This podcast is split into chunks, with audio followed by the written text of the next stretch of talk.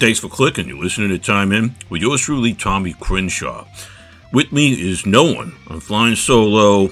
Uh, occasionally do these things. I call them Tommy's Takes, where I just get uh, my opinion out there and I, I, don't get interrupted by my bozo character cohorts. Uh, say that and do love. Those guys, I really appreciate the hard work they do uh, on occasion because usually they just phone it in. They're being lazy slobs. Uh, just, just kidding. That's like a double whammy uh, term of endearment thing. Uh, so if you hear some like weird squeaking, my vinyl chair is just telling me uh, how much it doesn't like my fat rolls uh, sticking to it. So, so I want to talk about something here, uh, and it involves uh, baseball. Now, baseball right now, uh, there's something happened. There was an incident. It was uh, the uh, Cincinnati Reds were down in San Diego, one of the crown jewels of this country. Cincinnati's cool too. Uh, get some good chili mac and stuff like that. They're both good towns, but they're down there. Reds uh, are, are, playing, and you got the first baseman Voit. Uh, that's his name, right? So uh, Voit is is going in. Uh, uh, Voit with uh, with with San Diego and he's a big guy. These are all big guys. And he's uh, going from third. He's, he's trying to get home, but the ball's already in the paw of Tyler Stephenson, And Tyler Stephenson's hanging on because a collision is about to happen. And a collision did happen. There's like two Mack trucks. Uh, these two uh, big guys and uh, hangs on. The Stephenson hangs on to the ball, so Voit is out, but it looks like Voit clotheslines almost, like a little clothesline move. And so in real time, it looks like a dirty play. Was screaming dirty play, dirty play. Uh, the, all the uh, the Reds players are saying this stuff, uh, but you watch it. There's like 40 different camera angles. You watch it slow down. It's not a dirty play. It's a tough play. It's part of baseball. Uh, but then uh, from the outfield, uh, an opinion flies uh, uh, later. Uh, Tommy Pham, who I like Tommy Pham. He's another, he's a tough guy too. Uh, then he starts saying, man, it's dirty. I know some Muay Thai stuff and, uh, let's, let's throw down basically. I'm paraphrasing here. Uh, but, uh, I, I didn't make any, it didn't make sense to me. Pham, uh, has some Vietnamese ancestry. Uh, and, uh, they, they're not, Muay Thai's a, a Thai thing.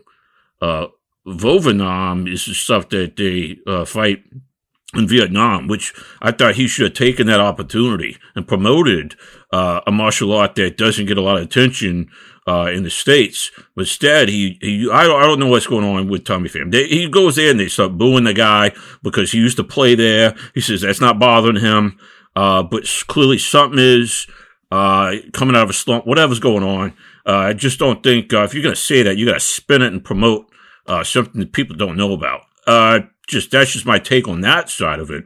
But my main take with this whole thing is that baseball needs to toughen up. These are exciting plays. The collision plays are very exciting.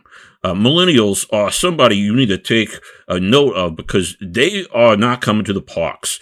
They're going to MMA fights. And those are the people you gotta will. The other thing that they do is they like uh, the violent esports. They like watching people play video games. They play video games. It's kind of cool. I'm warming up to it. Uh, it was never my jam for a long time. I guess I'm part of a different generation, but they, they I'm warming up. Uh, but they, um, millennials right now, you if, if Jai alai was around, I mean, it still is. It's just not popular. Remember, Jai alai was that thing back in the 80s down in Florida where you uh, had the crazy hard uh, 300 mile an hour fastball. You had to catch with a cornucopia on your hand. Baseball needs to take note from stuff like that. It needs to get physical.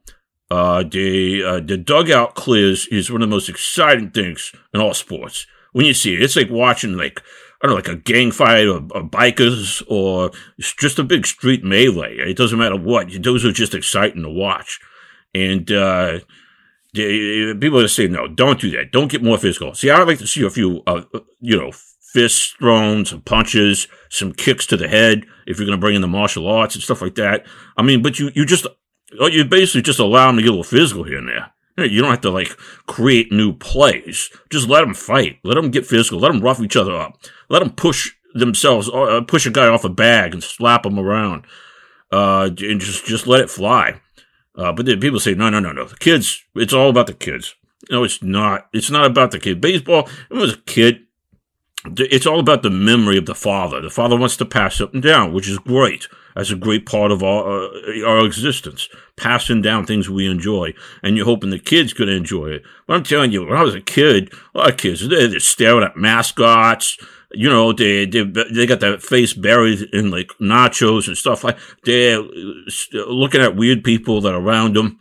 Uh, they're, they're not. It's not what they're doing. So it doesn't matter. But when I was a kid, I'll tell you this I, I did go to a lot of ball games and I, I did enjoy, but the best sports memory of mine were when these two Polish brothers down the street, Christoph and Stanislaw, see, these guys are big scrapper guys. And uh, they, they they would go back and forth. This girl would go back and forth between the two of them. Her name was like Lulu. She bartended at a clam shack. And uh, anytime she switched from one to the other, oh, there was going to be a street fight between the two of them. Like I said, these guys are big, and uh, but my my pops and then uh, some of the uh, the guys uh, from down the block they put lawn chairs out, breaking out some Schlitz, some popcorn, and kick back, and that's when I started uh, really uh, guzzling down swirlies. I think I was four years old at the time. don't parents don't give four year olds brewskis. It it was a different time back then.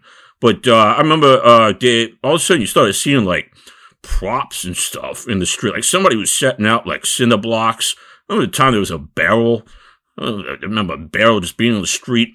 And uh, these guys, I mean, I remember Stanislav picked up a recliner one time and hurled it at the face of uh, Christoph. But uh, see, I remember the guys' names. That's how much of the memory I have of this thing and uh, that, that, that's from being a, a, a, child with some, some beer in his blood. Uh, the um, so anyway, my, my point is just let baseball uh, get more physical, let them slap each other around, uh, and, and millennials are going to watch the sport. Uh, people are going to pay more money to go see the games. When's the last time you've seen outside of the playoffs a full baseball stadium? There's some exceptions yeah, uh, uh, New York, the Yankees will do it time to time. The Mets, some of your big market teams, uh, but uh, it's not common. So you're gonna fill the seats. I'm telling you. And that's the end of the game.